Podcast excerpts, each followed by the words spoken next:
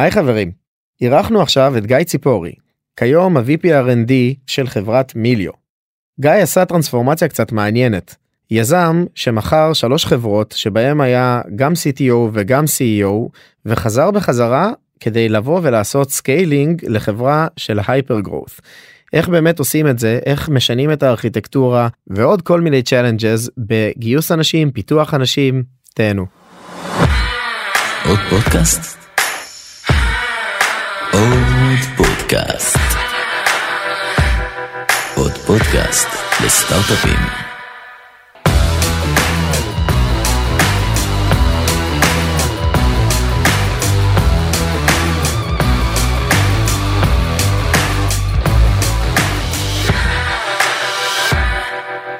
היי גיא, תודה רבה שהגעת. אהלן דמי, איזה כיף להיות פה. טוב חברים, אז uh, קודם כל ברוכים הבאים. אני רוצה להציג את uh, גיא ציפורי, חבר טוב, היום ה-VP R&D של מיליו. וזה מקרה קצת uh, חריג הייתי אומר של יזם שמכר כבר שלוש חברות שבראשונה בכלל שירת בתור CTO אחרי זה עוד שני תפקידים שעשית בתור CEO. ויז'נייז אה, שמכרת ואת StreamRail וגם עכשיו Skyline אה, AI שנמכרה בקיץ האחרון לענקית הנדל"ן JLL והגעת עכשיו בכלל להיות VP R&D אוקיי? למרות שאתה מגיע מהמקור של טכנולוגיה בכלל אה, והתחלת לתכנת באזור גיל 13 פלוס מינוס הייתי אומר. כן משהו כזה. אז אה, היסטוריה של מעל 25 שנים בעולם הטכנולוגיה. אה, גם בצבא שירתת בדברים כאילו שהם מקבילים לסגנון הטכנולוגי בתור מתכנת. ופתאום לעשות עכשיו shift־ים כאלה מה מה קרה קודם כל גם אם היו שואלים אותי לפני uh, חצי שנה מה הדבר הבא אני לא בטוח ש, שזה היה שמיליו היה הניחוש שלי או שאני אלך להיות uh, VP R&D שכיר בחברה זה היה ההימור שלי אבל uh, הכל התחיל מאיזשהו חיבור למתן ואילן ה founders שניים משלושת ה founders של uh, מיליו. בילינו קצת זמן uh, עם קפה ועם uh, ו- ולאנץ' וכדומה ו- ובאיזשהו שלב עלתה השאלה ו- ותפסה אותי כזה לא מוכן נקרא לזה ואני חושב שבסופו של דבר כאילו אחרי התהליך הזה עם אה, מתן ואילן והחברה הנוספים שפגשתי והגעתי למשרדים וראיתי את האווירה ואת הקסם הזה שקורה במיליו ו... והתאהבתי. אני חושב שבסופו של דבר מה שמנחה אותי הרבה פעמים גם בהחלטות האישיות שלי בחיים וגם uh, לפעמים אפילו בעסקיות וביום יום. יש לי איזה משפט שאני אוהב להגיד ש I take my fun seriously ואני חושב שאם נסכם את זה במילה אחת הרגשתי שבמיליו פשוט יהיה לי יותר כיף. והיותר כיף הזה הוא encapsulating כל מיני דברים בתוכו אבל זה התפקיד והעשייה והחברה שצומחת מאוד מהר והאנשים הנפלאים שפגשתי בהתחלה בתהליך ו, והיום ביום יום ומשהו כמו חודש וחצי לתוך התפקיד אני בינתיים אני מרגיש אם לשפוט על פי uh, הפאן אז uh, עשיתי את ההחלטה הנכונה. כן זה, זה חברה לא קטנה זאת אומרת זה לא שהגעת לפה עכשיו אוקיי סבבה אנחנו מתחילים לבנות כמו שנראה לי התרגלת בשלוש רודיוס האחרונים זה כבר להגיע לחברה שאני חושב שאתם הייתם לפני שנה זה 50 בפיתוח משהו בסגנון עכשיו אתם 100 וצומחים עכשיו ל-200 סדר גודל שזה חברה ב hyper growth כבר. וזה אחד הדברים לדעתי שעכשיו חשוב שנדבר עליהם ונפתח איך באמת עושים אדפטציה לגם ארכיטקטורה של תוכנה וצורה באמת של פיתוח לחברה ב hyper growth כי זה אחד ה challenges המרכזיים שאנחנו רואים יותר ויותר סטארט-אפים חברות בישראל נתקלות ב challenge הזה של פתאום אנחנו צריכים לצמוח להראות uh, value ללקוחות ולהתפתח ולצמוח גם מבחינה טכנולוגית ואיך עושים את זה. וזה נראה לי תספר גם אפילו מהמטען הנקרא לזה האישי כי אתה יודע היית בארצות הברית עכשיו נכון? כן אז קודם כל אה, אני חושב שאחד הדברים אה, בטח יזמים שיצא לי לעשות את זה פעם אחת פעמיים אנחנו מאוד אוהבים את ה-zero to one הזה ואני לא שונה בהיבט הזה ואני מאוד אוהב את ה... אני הרבה יותר נהנה מהשלב של, ה, של הבנייה והיצירה היותר אה, ראשונית נקרא לזה וקצת פחות כשזה מגיע לאיזשהו מיצוי זה אולי מילה אה, גדולה מדי אבל איזושהי נקודה שאתה מתעסק יותר באופטימיזציה ועוד שינויים קטנים וכדומה. שזה אגב לפחות בקריירה שלי בחוויה שלי זה היה הרבה פעמים השלב של אה, לא קצת אחרי שנמכרו החברות ונכנס לתוך הקורפורט שקנו אותנו אלא קצת אחר כך. ואני חושב שבהקשר הזה כשפגשתי את מיליו וניסיתי להבין אה, מה זה הדבר הזה שאני נכנס אליו אז היה לי חשוב לראות שאנחנו עוד לא בוואן שיש עוד הרבה מה לעשות שיש עוד הרבה מה לשנות שהמוצר עכשיו מצד אחד אנחנו מדברים פה על מוצר שהוא יש לו בשלות יש לו יוזרים יש לו עשרות מיליארדים של אה, דולרים בשנה עוברים היום על הפלטפורמה של אה, מיליו. החברה כבר גייסה 500 מיליון דולר. אה, הגיוס האחרון לפי שווי של 4 מיליארד דולר זה חברה. היא כבר צומחת גדלה וכדומה אבל בסוף כשאתה מסתכל על העשייה היומיומית המוצר הארכיטקטורה שהזכרת החברה עוברת היא עוד בשלב של בנייה היא בונה מוצרים חדשים היא משנה אנחנו היום עושים כל מיני שינויים מאוד uh, עמוקים בארכיטקטורה של המוצר. אנחנו עוברים מפעילות שהיא מבוססת uh, מוצר destination uh, נקרא לזה mm-hmm. לאיזושהי פלטפורמה ושיתופי פעולה עם, uh, עם שחקנים הכי גדולים בארצות הברית. אז בוא רגע לפני שאנחנו צוללים באמת לעניין הטכנולוגי מה המוצר עושה זאת אומרת מה הוויז'ן של מיליו כשעכשיו מסתכלים על זה. אז uh, ה vision של מיליו מה שמיליו עושה היא עוזרת to keep small business in business היא עושה את זה על ידי uh, פלטפורמה שבגדול מאפשרת ל, ללקוחות להעביר תשלומים לספקים. זה משהו שיכול להישמע כמו פעולה פשוטה אבל uh, עומד מאחוריה גם הרבה מאוד עומק uh, ועניין טכנולוגי כל עולם התשלומים אבל גם הרבה מורכבויות שקשורות לעובדה שמדובר מוצריות מבחינת user experience ושקשורות לסוג הפעילות לאופי הפעילות של לקוחות שקונים סחורה מספקים זה יכול להיות uh, מישהו עם חנות יין בברוקלין שקונה את הסחורה של המספקי אלכוהול. יש הרבה מאוד רבדים ואתגרים שקשורים לעולמות האלה כולל החיבור לכל המערכות השונות שעובדים איתם הספקים האלה ודברים נוספים. אבל זה זה בגדול אה, עולם התוכן של המוצר. הכי כאילו אני הולך שנים אחורה כי גם אה, אילן אחד הפאונדרים חבר טוב זוכר שהוא סיפר לי בכלל על הרעיון וכאילו מה שמתכוונים להשיג במיליו והוא אמר לי כן אנחנו הולכים לייתר את עולם הצ'קים ושמרתי לעצמי שוב אני אומר ברמה פריזמה של פאנורייז כן אותי למה צריך את זה בכלל? כאילו מה מה זה השטויות האלה? מי מי משלם היום בצ'קים?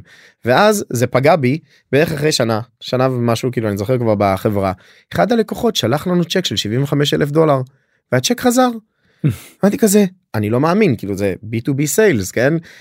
ואז כאילו אמרתי אה כזה. אז אולי נשתף אותך במספרים ויכול להיות שאני פה אה, טועה טיפה לפה ושם אני לא זוכר אותם בצורה מדויקת אבל סדר גודל של 24 טריליון דולר בשנה עוברים בארצות הברית בין עסקים.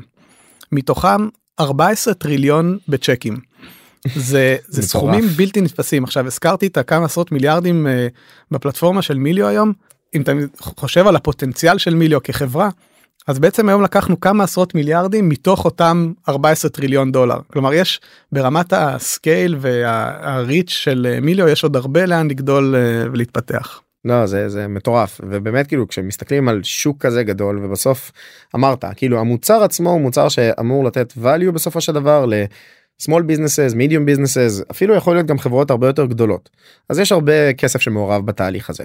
אז זה התחיל כנראה מאיזשהו משהו טכנולוגי שנותן את הבעיה את הפתרון לבעיה הזאת של צ'קים של כאילו כסף שעובר בצורה שהיא לא דיגיטלית בעולם המתקדם נכון כאילו זה היה המוצר אני מניח הראשוני לפחות נכון ואני חייב להגיד לך שאני שומע אותך דיברת על ה... להיות פאונדר ולהיות אה, זה אני פתאום קולט שבעבר כשדיברתי על אה, על חברות אני הייתי שם מ-day one יכולתי לספר את הסיפור בצורה מדויקת אני פתאום. אה, אני מקווה שאני לא חוטא לא, לא. לזה אבל אבל כן זה זה התחיל אה, אני חושב שזה התחיל מהמקומות האלה וזה עבר איזשהו איזושהי גדילה או התפתחות נקרא לזה mm-hmm. יש היום כמה שותפים אה, מאוד גדולים של אה, של מיליו שבעצם מיליו נכנסת לתוך המוצרים שלהם לתוך הפעילות שלהם ומאפשרת להם את אותם באמת פעולות שקשורות לקאש פלואו ותשלומים על גבי הפלטפורמות האלה וזה איזשהו שינוי mm-hmm. שמיליו עוברת כחברה וכמוצר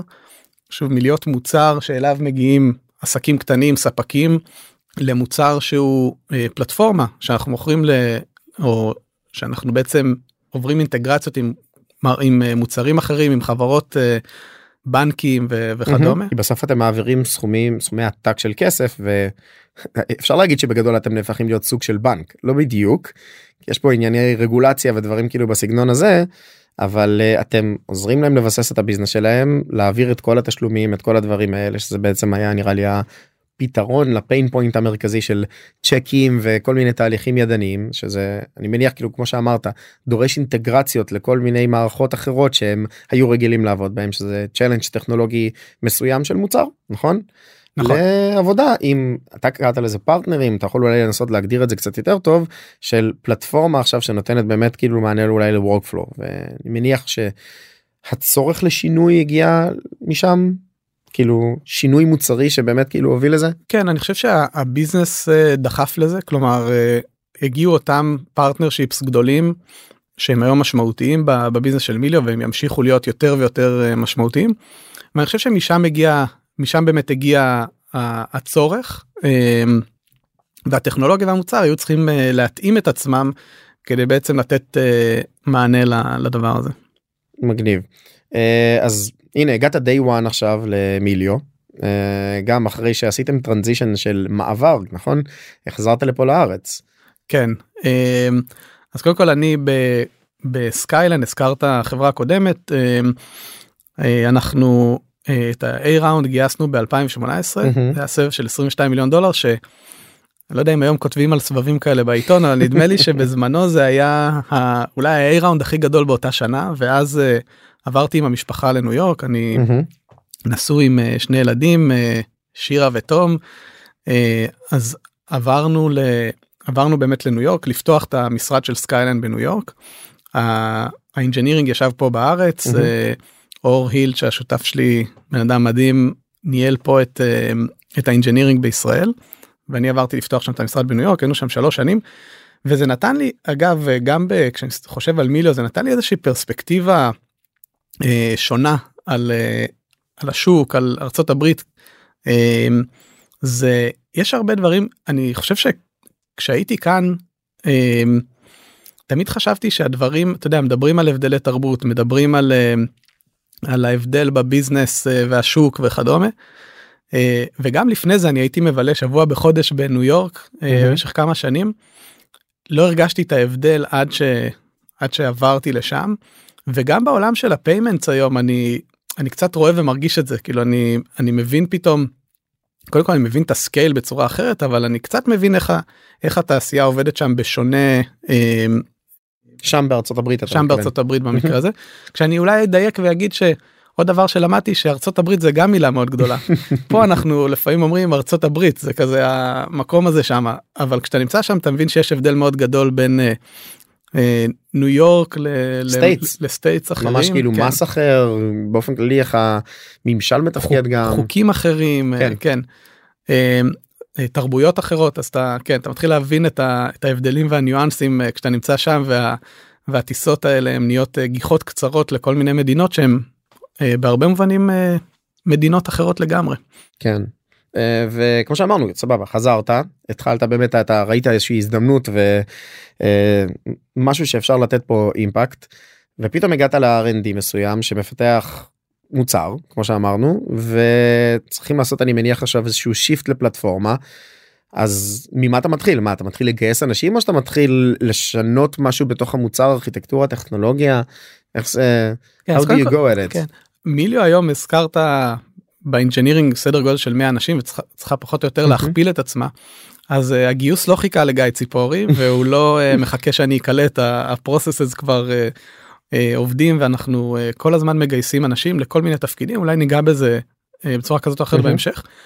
אבל מעבר לזה בעניין של הארכיטקטורה וגם אני אולי אגיד אני בסך הכל חודש וחצי במיליון לא לא יכול לקחת קרדיט כאילו יש הרבה מאוד דברים שאני לא יכול לקחת עליהם קרדיט היה כבר איזשהו תהליך של shift מ product לפלטפורמה. אבל אני חושב שאחד הדברים שכבר in motion ואנחנו עושים זה באמת להבין איך הארכיטקטורה צריכה להשתנות כדי לתמוך ב, ב, בעתיד של Melio. וזה תהליך שאנחנו עוברים אותו אמרת לאחרונה את זה גם בעתיד ובצמיחה זאת אומרת לתמוך ב... יש צמיחה של אה, 10% ויש את העניין של מה שדיברנו עליו ההייפר גרוth נכון נכון אז אני חושב שיש פה ושני הדברים האלה קצת מתחברים כי אחד הדברים הראשונים שיצא לי להתעסק איתם כשהגענו. ואתה יודע אני הגעתי כזה אמרתי טוב אני אגיע שבועות ראשונים observation אני רוצה מהמם. להכיר את האנשים להכיר את הארגון אה, להבין מה קורה ואז. וזה החזיק בערך 24 שעות אה, ואז אתה צולל לעניינים ואחד הדברים שיצא לי לעשות אה, להיות חלק מהם בתקופה הזאת זה באמת אה, לאשר את הארכיטקטורה החדשה. ועשינו כל מיני שינויים שאנחנו חושבים שהם make sense ויאפשרו באמת את הגדילה הזאת ואז מגיע כמו מה כמו מה בתוך הארכיטקטורה? זאת אומרת לשנות stack טכנולוגי? זה לא שינוי של stack טכנולוגי אה, זה יותר איזה דברים צריכים לשבת באיזה מקומות אחריות אה, דומיינים אתה מתכוון אה, גם ברמת האחריות וגם ברמת הקומפוננטות נקרא לזה. כלומר יכול להיות שיש משהו שהוא היום מאוד embedded במוצר אבל אתה רוצה להוציא אותו לאיזה אזור יותר אה, מרכזי ולהשתמש בו גם לטובת ה-SDK וגם לטובת partnerships כאלה ואחרים וגם לטובת המוצר המרכזי שלנו שזה ה Melio dot com. אה, reuse לקוד. כן. יודע מה שאנחנו תמיד מדברים עליו בתור מתכנתים. כן כן נכון. ו, ו אז קצת הגדרה של boundaries מה צריך לשבת איפה? איך דברים צריכים לדבר אחד עם השני? כאילו כמה באמת צריכה להיות הפרדה ל... אה, לא יודע ל-APIs כאלה ואחרים או ל-services לעומת איך שאנחנו נמצאים כאילו המקום שבו אנחנו נמצאים היום. ואז אחרי שבעצם אה, אה, התיישרנו השארנו קו לגבי ארכיטקטורה מגיע קונווי קונווי רול שבגדול אה, למי שלא מכיר אומר אה, שהמבנה הארגוני צריך לשק... להיות או הארכיטקטורה צריכה להיות משוקפת אחד לאחד במבנה הארגוני. אה, אני לא בטוח שזה תמיד צריך להיות אחד לאחד ואתה יודע רק על קונווי אפשר לדבר אה, ארוכות אבל. אבל כן עושים איזה שינויים שינויים בארכיטקטורה ואז מגיע השלב שצריך להגיד אוקיי אז האם צריך לשנות משהו במבנה של הארגון. והדברים האלה גם מתחברים תוסיף לזה באמת הגדילה מ-100 ל-200 או מ-50 ל-100 שרק לפני שנה אה, זה קרתה. שונה לגמרי. זאת אומרת ארגון של 50 שוב אני בכוונה מתייחס רק ל-R&D כי זה ה challenge שאנחנו כל הזמן גם נתקלים בו בתור נקרא לזה מנהלים טכנולוגיים. וארגון של בוא בוא אפילו נלך פחות של עשרה אנשים תחת אה, CTO VP R&D שזה איזשהו גורם טכנולוגי מתנהל בצורה מסוימת אה, נקרא לזה פעמים לקרוא לזה הסיירת ושרצים מהר ומשנים וכל מיני דברים כאלה. פתאום לדעתי גם כשגדלים אפילו בפי שתיים מזה פתאום מתחילה להיות פוליטיקה ארגונית נכון? בדיוק על ה-ownership של קומפוננטות איפה זה אמור להיות ו... אני איתך ב- ב- בדוגרי כאילו זה לא אין פה נוסחה אחת שמתאימה נכון? נכון. אני חושב שזה ורואים את זה בעיקר אולי כשהגדילה היא גם מהירה אבל ארגון ארגון R&D של 50 צריך להיות בנוי ולהתנהג אחרת מארגון של 100 ולהיראות מהמם. ולהתנהג אחרת מארגון של 200. עכשיו אתה לא בונה באמת fundamentals לארגון של 100 אנשים כשאתה 25 כי אתה אומר אולי אני אגיע או עוד מעט אני אגיע. אה, אתה מתאים את זה כאילו יש איזשהו אתה צריך למצוא את ה balance של האם אתה מתאים את המבנה נקרא לזה. ואני קורא אני אומר מבנה אבל זה מעבר למבנה זה איזה תפקידים יש או אין. כלומר יש ארכיטקט או אין ארכיטקט? אה, אנשים אה, אנשים עושים הכל או, או מתמקדים באזורים יותר אה, ספציפיים של העשייה? תחומי אחריות ודברים מהסוג הזה. למי הוא מדווח? כמה כאלה יש לך? נכון.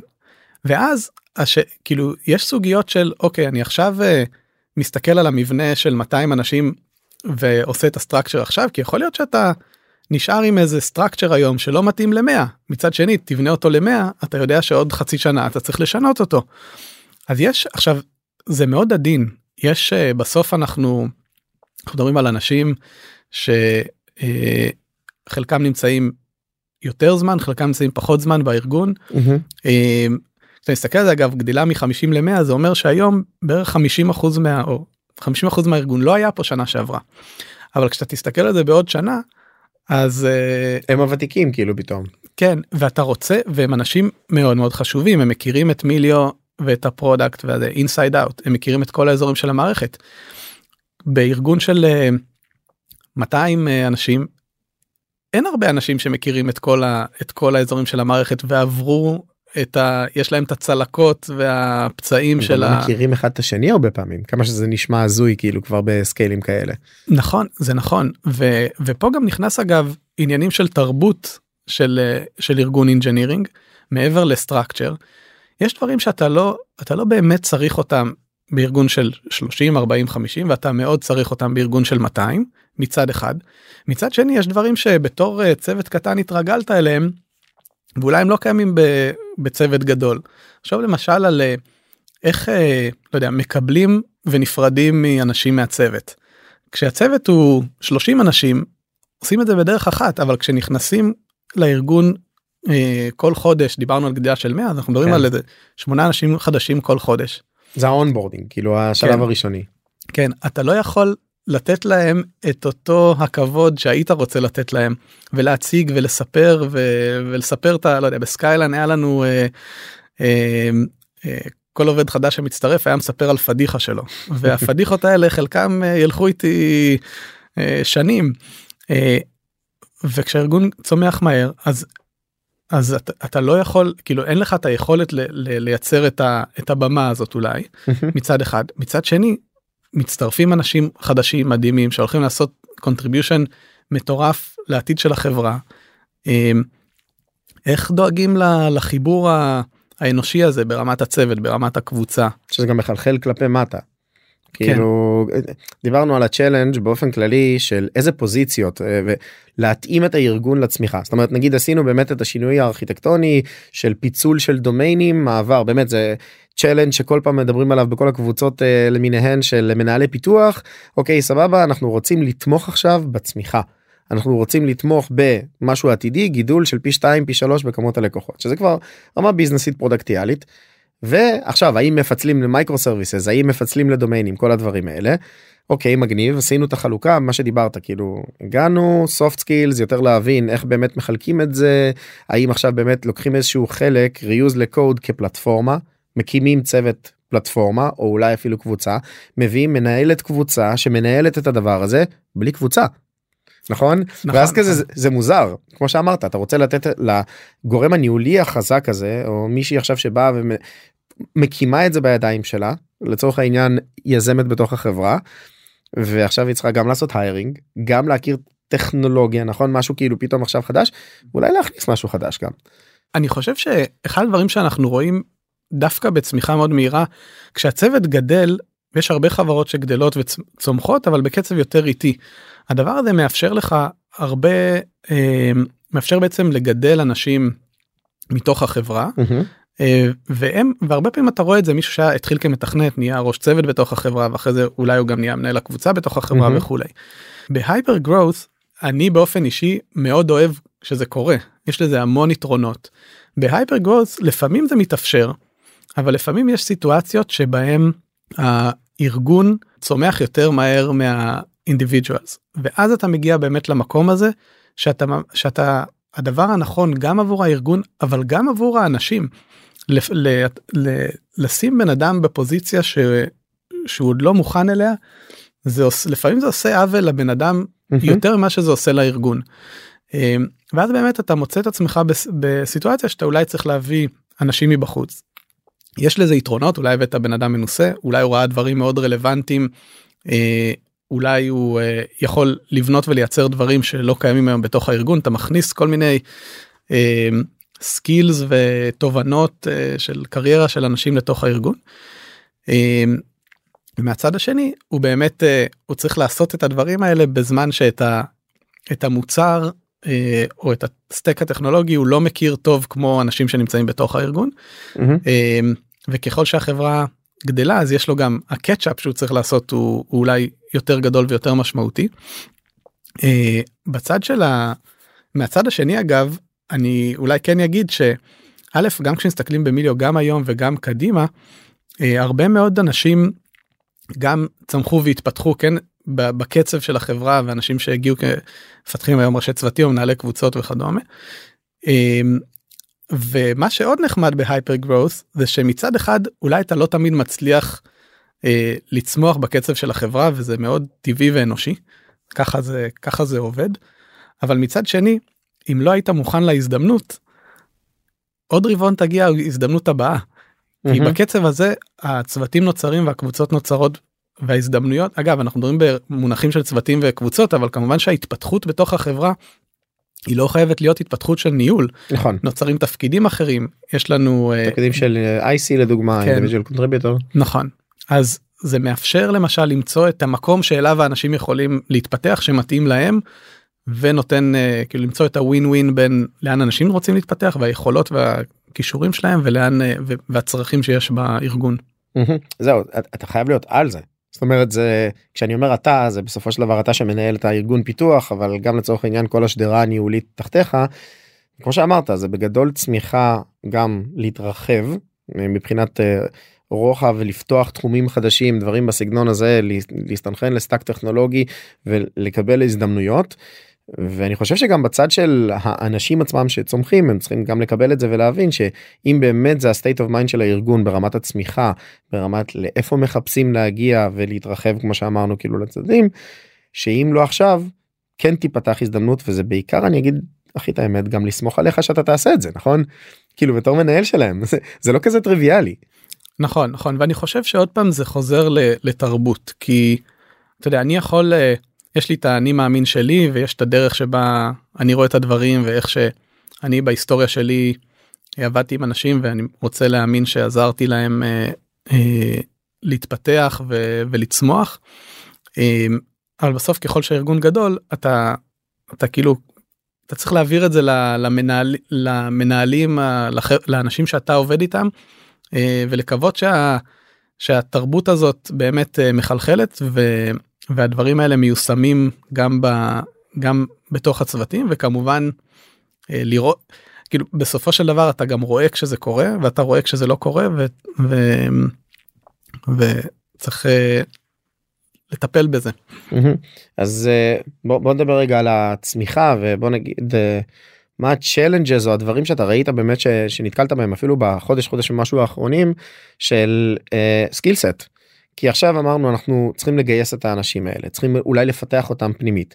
אז הנה פיתחנו העברנו אה, מוצר לפלטפורמה נכון כאילו עשינו שינוי ארכיטקטורה יש איזשהו משהו שאמרת אוקיי אין לי skill set טכנולוגי כזה שאני יכול לגייס אנשים אה, Node.js זה לא הדבר שכאילו הכי מאוד נפוץ שאנשים שהם מנהלי קבוצות מכירים או משהו בסגנון הזה.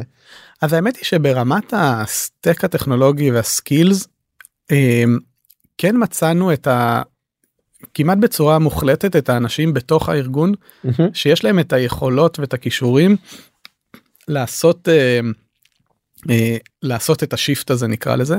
אה, של השטק ללמוד טכנולוגיה חדשה אתה מתכוון? זה אפילו לא היה ללמוד טכנולוגיה חדשה ברוב המקרים כי לא לא שינינו את הסטק הטכנולוגי. אבל זה, זה אולי שינוי תפיסתי אבל היו היו בתוך הארגון אנשים שהיה להם שבנו פלטפורמות לא יודע Web Components שבנו SDKs האנשים האלה היום אה, נמצאים באזורים האלה של הארגון כלומר לא היינו צריכים בפלטפורמה זאת אומרת שכאילו שמת אותם בשכבה שהיא הרבה יותר בסיסית שהולכת לשרת הרבה תחומים בתוך הארגון נכון?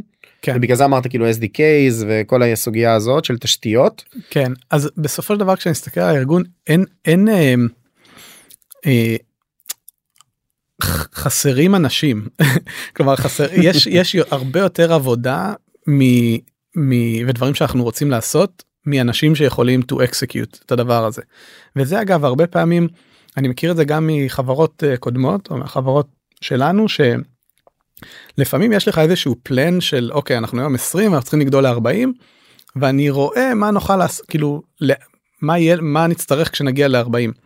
פה המצב הוא לא רק ש... לא רק שאנחנו יודעים למה אנחנו צריכים 200 אלא אם הייתי מתעורר היום בבוקר ומגיע למשרד ומגלה שהצוות הכפיל את עצמו. אז תן לנו כמה ימים להתארגן על זה ואנחנו יודעים מה, מה אפשר לעשות כלומר זה לא רק יש לנו איזשהו מסלול כזה שאנחנו רוצים להגיע אליו אלא אנחנו אנחנו כבר היום צריך כאילו רוצים את את האנשים האלה איתנו. אה, אז אין אה, אין דברים שהם אה, לא יודע אנשים ב stack הטכנולוגי שלא קיימים או, או אנשים אבל כן יש לנו צורך בהרבה מאוד אה, אה, אנשים מסוגים שונים נקרא לזה עם יכולות ואיכויות שונות ב- ביכולות שלהם כן אה, לא כי זה חסר בארגון אלא פשוט כי צריך מזה יותר. כי צריך מזה יותר כן. אוקיי וזה זה אני מניח שגם מייצר לך איזשהו challenge של גיוס.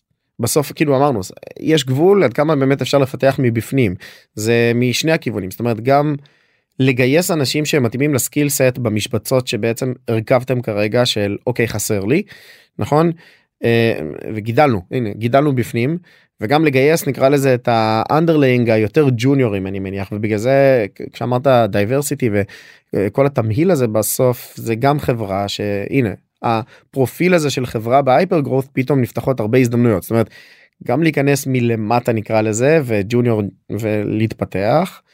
גם להתרחב לצדדים להתפתח ניהולית או individual contributor וגם להביא מנהלים מלמעלה אני חושב שהנה הביאו אותך בתור VP R&D עכשיו בחברה כזאת זה שונה מלהיות VP R&D בסטארט-אפ של חמישה אנשים. פתאום עכשיו אתה צריך לגייס פוזיציה ניהולית קצת אחרת אני חושב נכון? זה נכון אני חושב אה, אנחנו נמצאים בנקודה מאוד אה, ייחודית ואני כבר אה, אני כבר מרגיש את זה עכשיו יכול להיות שאנחנו נשב אתה ואני עוד שנה ואני אגיד לך אנחנו נמצאים בנקודה מאוד ייחודית אבל אבל היום בנקודת זמן הזאת יש צוות של 100 אנשים. אנחנו יודעים שהוא צריך להיות צוות של 200 ו... וזה אומר שיש חוסר כאילו בעצם היום אנחנו בנקודה שכל האופציות פתוחות.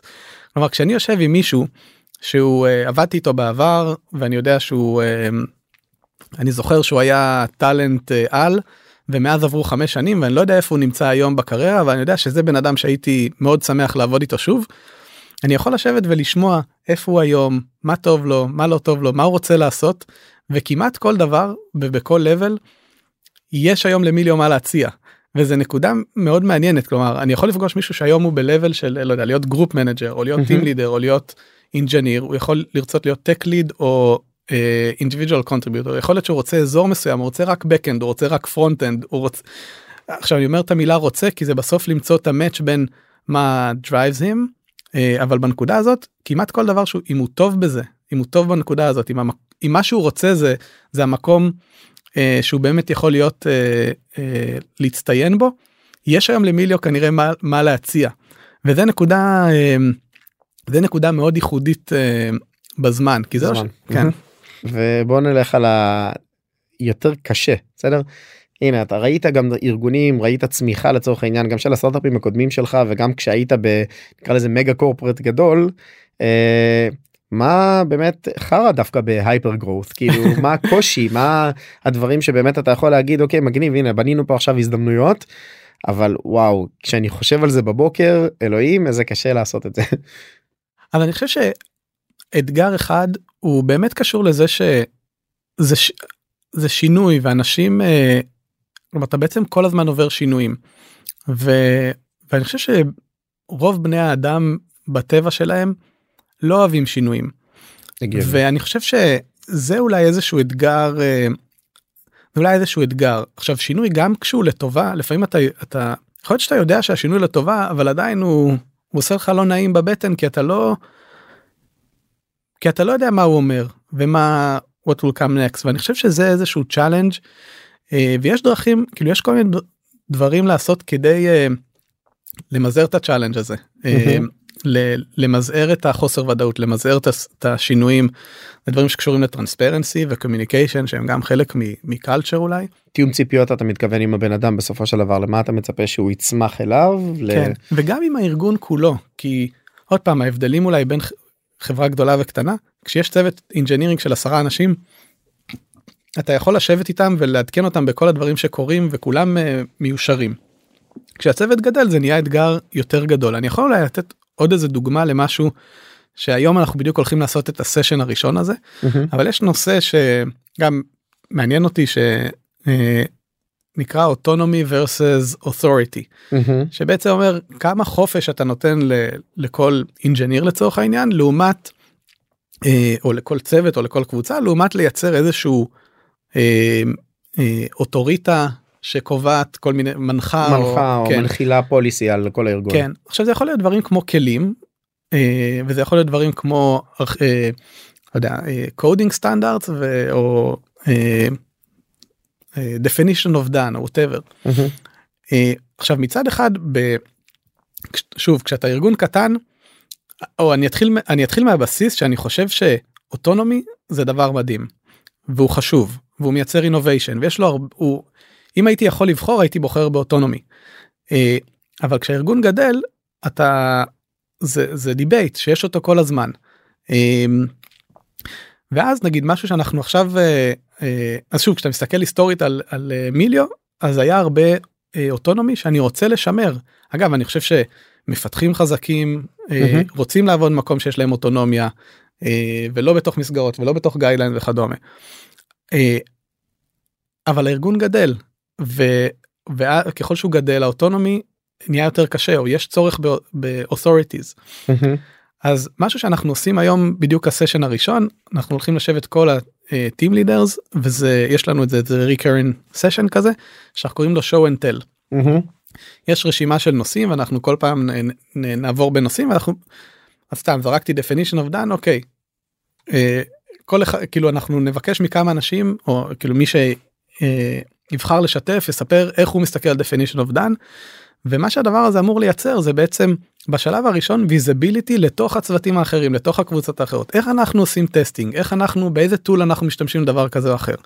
ומתוך הדבר הזה אתה שומר את האוטונומיה כלומר בסוף אני לא אומר אוקיי אז בואו מעכשיו כולנו מאמצים את זה כן אבל אה, אבל מה שאולי כן יקרה זה אנשים ישמעו איך דברים קורים במקומות אחרים ייקחו דוגמה ייקחו לצורך דוגמה העניין. כן. יאמצו דברים ולאט לאט ללא הכוונה היא שללא authority אתה עדיין תגיע לאיזושהי אח- לרמה גבוהה יותר של אחידות שהיא מהמם. בעצם מה שהאותוריטי בא לייצר. באמצעות תקשורת באמצעות כאילו טרנספרנסי כן אני מסכים. בוא, בוא אני אשאל משהו כזה. אמרת עוד שנה. אוקיי כאילו גם בסוגיה של אה, כמה אתם רוצים לצמוח ודברים כאלה. מה יהיה לך משהו שאתה יכול להגיד וואו הנה דמי עכשיו אנחנו יושבים מדברים הצלחתני או הצלחנו בתור מיליו בתור חברה. אז אני חושב ש... אה, דיברנו דיברנו במספרים כן אבל אבל אה, זה אני חושב שיש talent יש הרבה מאוד talent בישראל של engineering אה, ודיברנו על fun בהתחלה אני חושב שבסוף אם נשב עוד שנה ואני אגיד לך שאני נהנה מהעבודה אז אה, קודם כל זה אני חושב יהיה הצלחה כי גם זה כמו שאמרתי אולי בהתחלה encapsulating הרבה דברים אני חושב שזה אומר שבנינו צוות חזק או מה זה בנינו המשכנו לבנות אה, שמרנו אה, על, ה-DNA. על, ה- על ה-DNA והרמה. הגבוהה של הצוות. אנחנו מצליחים לייצר את החלומות שלנו. כלומר אנחנו מצליחים להוציא לפועל את, ה, את הדברים שאנחנו רוצים אה, את המוצר שאנחנו רוצים לייצר את הפלטפורמה שאנחנו רוצים לייצר ואנחנו מרגישים שאנחנו עושים אה, ש... שאנחנו עושים את הדברים הנכונים נקרא לזה ברמה הטכנולוגית. אה, אני חושב שזה זה יעשה אותי מאוד שמח ו... מאושר. ומאושר כן. אם אני רוצה עכשיו לבוא באמת לעבור על ה... מה שדיברנו עליו ולסכם. אז גם יש הרבה מאוד challenges שאני מניח שאפשר להשליך גם מחברה של hyper growth להרבה חברות אחרות אבל זה מייצר לנו באמת הרבה מאוד הזדמנויות. עם כל זה שזה קשה ובסוף דיברנו באמת על כל מה שקשור לרך כאילו ה soft skills באמת שלקחת את הארכיטקטורה את הטכנולוגיה לשנות באמת איך שמסתכלים על המוצר ואז פתאום לחלק אחריות. וזה מייצר לנו באמת הרבה הזדמנויות חדשות בתור מנהל טכנולוג לצורך העניין של לפתח אנשים למקום הזה וגם ליצור הזדמנויות בתוך הארגון. ודיברנו באמת על הדרך נקרא לזה אה, לבוא ולעשות את זה באמצעות transparency תיאום ציפיות עם האנשים לנסות לעשות אדפטציה גם לטכנולוגיה כדי לעשות execution בסוף כן צריכים לשרת את ה business. אז אה, באמת היה סופר מעניין לדבר על ה-challenges ועל האתגרים עצמם וגם אני מאחל המון המון בהצלחה בדרך הזאת אני מדבר ספציפית בלהגיע ליעד הזה של קודם כל להיות מאושר וטוב עם מה שקורה בחברה וכן להצמיח את החברה לפי שתיים ואפילו פי שלוש ויותר ויותר. Uh, וממש תודה רבה שחלקת איתנו את כל ה... בוא נגיד ניסיון והבעיות. תודה רבה לך שהזמנת היה כיף. תודה אה, רבה גיא. תודה. סיימנו עוד פרק של עוד פודקאסט טכנולוגי. אני אשמח אם תוכלו לפנות אליי, לדבר איתי ולתת פידבק על הפרק וגם איזה עוד נושאים מעניינים אתכם אתם יכולים לפנות אליי גם בלינקדאין, גם בפייסבוק, גם באינסטגרם, בכל מדיה שתרצו. אם יש לכם משהו שמעניין אתכם, אנחנו כאן בשבילכם.